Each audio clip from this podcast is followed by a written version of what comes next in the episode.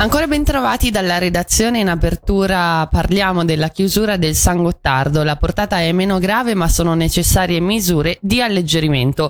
Lo ritiene l'Associazione Svizzera dei Trasportatori Stradali che ha inviato delle proposte al responsabile federale Albert Rosti da adottare dopo la riapertura. In particolare viene spiegato in un comunicato è necessario valutare un allentamento del divieto di circolazione notturna nel transito nord-sud Sud viene aggiunto che bisognerà fare conti con deviazioni, code e ostacoli, nonché eventuali carenze di approvvigionamento anche e soprattutto per il Ticino.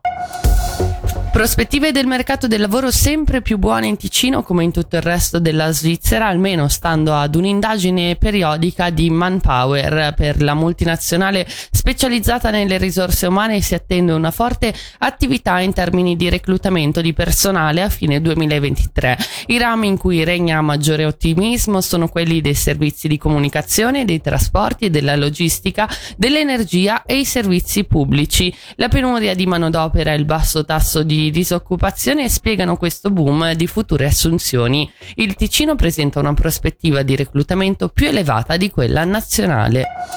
Ora le previsioni del tempo, oggi nel complesso abbastanza soleggiato con nuvolosità media ed alta quota in graduale addensamento, dal pomeriggio primi rovesci o temporali isolati, temperatura massima 26 gradi.